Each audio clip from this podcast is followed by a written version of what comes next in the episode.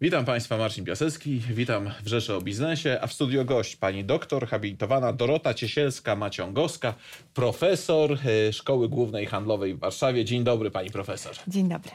Będziemy rozmawiać o ekspansji zagranicznej polskich przedsiębiorstw i oczywiście to jest takie pierwsze uczucie, które się wiąże z tym hasłem, z tym tematem niedosyt. Czy rzeczywiście mamy prawo czuć jakiś niedosyt, jeżeli chodzi o e, kwestię ekspansji zagranicznej polskich firm? Wydaje mi się, że tak. Mimo tego, że obserwujemy w okresie ostatnich 15 lat ponad 43-krotny wzrost tej wartości ekspansji zagranicznej, ale tutaj mamy na myśli ekspansję kapitałową, to w dalszym ciągu jest to za mało, ale jedna kwestią jest wartość, a drugą kwestią jest zasięg, dlatego że ekspansja ta w dalszym ciągu ma zasięg, jeżeli chodzi tutaj o nasze inwestycje zagraniczne. Przede wszystkim zlokalizowany w Niemczech, w Europie Środkowo-Wschodniej, e, w krajach Unii Europejskiej, a w mniejszym stopniu ma wymiar globalny. No tak, ale Unia Europejska jest jakby takim naturalnym partnerem polskich, y, polskich firm, w ogóle Polski. Oczywiście, tylko w tym momencie pomijamy wszystkie rynki tak zwane wschodzące, które mają największe perspektywy rozwoju i największe możliwości tutaj, jeżeli chodzi o popyt. A jakie są w takim razie przeszkody? Czego brakuje polskim firmom, żeby tak na serio za, zainteresowały się również tymi dalszymi rynkami? Być może wiedzy o rynkach zagranicznych, być może wiedzy o operowaniu na rynkach zagranicznych, ale również y, to, co jest istotne i to, co stanowi pewne wyzwanie, to budowanie świadomości marki polskich produktów na arenie zagranicznej. I to jest wyjątkowo istotny problem, dlatego że wielu przedsiębiorców zwraca uwagę na to, że w tym zakresie polskie produkty i polskie marki nie są postrzegane tak pozytywnie, jak być powinny. A czy to nie jest tak, że tą e, taką przeszkodą, jeżeli chodzi o ekspansję polskich firm, jest po prostu wielkość polskiej gospodarki? To, że rynek wewnętrzny tutaj na miejscu w Polsce jest po prostu duży, w związku z czym e, firmy z Polski, na przykład e, w przeciwieństwie do państw bałtyckich, nie mają takiej naturalnej potrzeby czy też tendencji do tego, żeby wędrować za granicę. Oczywiście, wielkość rynku wewnętrznego jest kluczową determinantą procesów ekspansji. Jednakże, jeżeli popatrzymy na to, kto jest, jakie kraje są największymi inwestorami zagranicznymi na świecie, to są to kraje takie jak Stany Zjednoczone, e, Chiny, to obecnie coraz większy inwestor, czyli oczywiście wielkość rynku może przyspieszać tutaj ekspansję, ale Kluczowe znaczenie ma też konkurencyjność przedsiębiorstw, umiejętność tworzenia globalnych łańcuchów dostaw, tworzenia wartości dodanej w, w, w, takim kontekście globalnym, ale też korzystania z możliwości do e, wykorzystania e, właśnie potencjału z pozyskania tańszych zasobów, e, budowania globalnej sieci dystrybucji. Nie wspomniała Pani w ogóle o pieniądzach. Może jest tak, że polskie firmy po prostu nie mają pieniędzy na to, żeby podejmować ekspansję gdzieś daleko w świecie? Niewątpliwie. To o tym świadczy chociażby niewielka skala fuzji i przejęć, dlatego że to w pewnym stopniu przejmowanie marek, które już mają e, potencjał globalny, które są e, na rynkach globalnych, bardzo ułatwia no jednak wiąże się to z koniecznością lokowania, e, posiadania tego kapitału.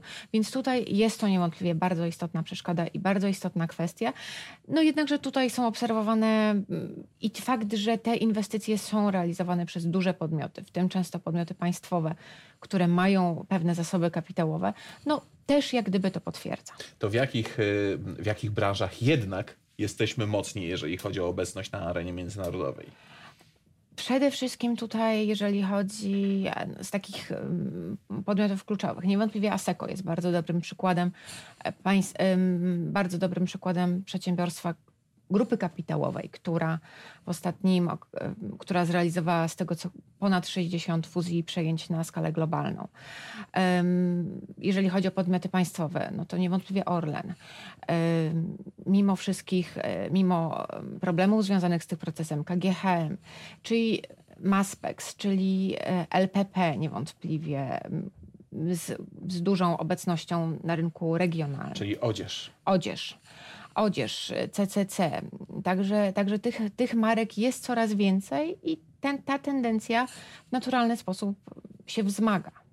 A proszę mi powiedzieć, na ile polskie firmy mogą e, liczyć, e, czy też myśleć o e, ekspansji zagranicznej, dlatego że mm, w Polsce główną, jedną z głównych wad polskiej gospodarki, polskiej rzeczywistości biznesowej jest coś, co jest określane jako ryzyko regulacyjne. E, W naszym kraju dosyć często zmieniają się przepisy.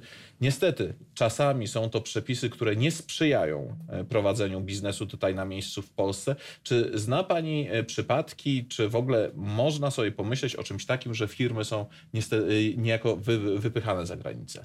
Oczywiście. To jeżeli chodzi o uwarunkowania instytucjonalne, jest to kluczowe. Znaczy, z jednej strony my tutaj mówiliśmy o pozytywnym wpływie, tego, że gospodarka się rozwija, regulacje są przyjazne, firmy są bardziej konkurencyjne, rozwijają się, eksportują, a następnie e, inwestują za granicą.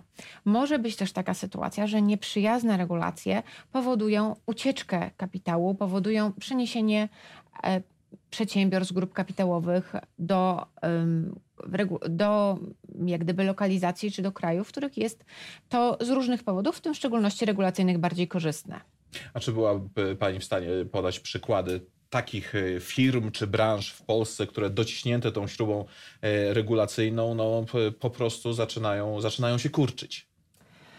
No tutaj niewątpliwie można zwrócić uwagę na branżę mm, instytucji pożyczkowych, e, które w związku z faktem e, jak gdyby, jak gdyby obaw i, i procesów regulacyjnych stoi- kolejnych ustaw kolejnych, e, kolejnych ustaw, antylichwiarskich. które z jednej strony oczywiście muszą być, dlatego że przy tej specyfice rynku e, wiele regulacji doprowadziło do tego, że instytucje te w zasadzie są komplementarne do sektora bankowego i jak gdyby wypełniają pewną niszę na ten moment, świadcząc te, te pożyczki dla mm, klientów, którzy nie byliby w stanie z różnych powodów uzyskać zbliżonych produktów e, w banku. Tutaj e, jednakże w momencie, kiedy te regulacje są nadmierne, czy powodują jak gdyby nadmierne ograniczenie możliwości funkcjonowania takich podmiotów, no z przyczyn z przyczyn wpływu na generowane przez nie, przez nie przychody, może to doprowadzić do tego, no, że ich działalność zostanie ograniczona. A co to będzie powodowało? No, pierwszym, po pierwsze spowoduje e, jak gdyby fakt, że pewna grupa osób nie będzie miała dostępu do pożyczek, a jeżeli będzie miała dostęp, to mogą to być pożyczki z szarej strefy, co jest w tym momencie już najgorszym rozwiązaniem, bo z jednej strony budżet traci wpływy, a z drugiej strony klienci są narażeni na szereg niebezpieczeństw e, związanych z tym, że nie będą mieli żadnej ochrony przed takimi e, produktami, które pozyskają e, z niewiadomego pochodzenia. E, Po, powiedziała Pani o tym, że budżet traci Tak. wpływy. Czy przez to kurczenie się branży po, pożyczkowej rzeczywiście tutaj są, można mówić o stra- znaczących stratach dla mm, budżetu?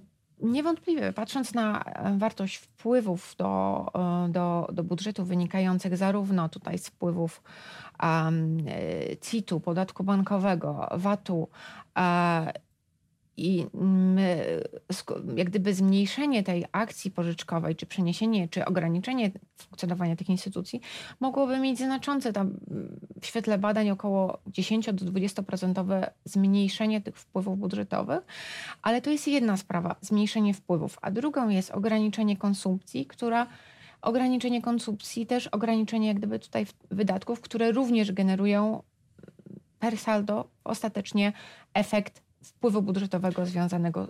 A czy to da się policzyć tak w całości, taką globalną sumę w złotych polskich, właśnie wyrazić przez ten kurczący się Czy rynek? powiem szczerze, jest szereg modeli, które jest do tego stosowanych. Um, tutaj to e, przy przyjęciu bardzo, bardzo wielu założeń, jak gdyby tutaj szacowane to było na około um, 1, e, miliarda, e, miliarda złotych z uwzględnieniem takich szerokich efektów, czyli wynikających ze zmniejszenia zatrudnienia w branży, ze zmniejszeniem siły nabywczych tych pracowników. Czyli całkiem spore tak, pieniądze. czyli całkiem A spore proszę mi pieniądze. powiedzieć, inne branże, czy wskazały Pani inne branże, które właśnie przechodzą przez ten sam e, proces, to znaczy kurczenia się, ewidentnego kurczenia się w Polsce? To znaczy tutaj mi się wydaje, że to, co powinniśmy powiedzieć, to to, że otoczenie instytucjonalne jest kluczowe. To znaczy to, żeby ono było e, wspierające, nie przeszkadzające, ułatwiające przedsiębiorstwom funkcjonowanie jest kluczowe. Jeżeli ono jest nadmierne, powoduje jak gdyby w każdej branży e, zmniejszenie tej działalności, a ponieważ te przepływy kapitałowe są w tym momencie stosunkowo nie chcę powiedzieć łatwe, no stosunkowo łatwo przeprowadzić inwestycje w porównaniu do wcześniejszych okresów, e, to w każdej branży będzie to mogło mieć negatywne znaczenie. Tutaj e, można, nie wiem, zwrócić uwagę na branżę chociażby y, na branżę związaną z energetyką z, z, z, Wiatrową, tak, wiatrową, to- to- tak. Znana historia Tak. właściwie wykluczenia już tej branży, Że- jeżeli chodzi o rzeczywistość e, na lądzie, tak? bo z morzem jest może trochę inaczej, jest Tak. pewna nadzieja, natomiast e, jeżeli, jeżeli chodzi o obecność na lądzie, no to po prostu regulacje doprowadziły do tego, że ta branża zanika, co chyba nie jest e, procesem takim, o jaki chodziło. Bardzo dziękuję za Dziękuję rozmowę. bardzo. Moim gościem była pani Dorota Ciesielska- Ciesielska-Maciągowska ze Szkoły Głównej Handlowej w Warszawie.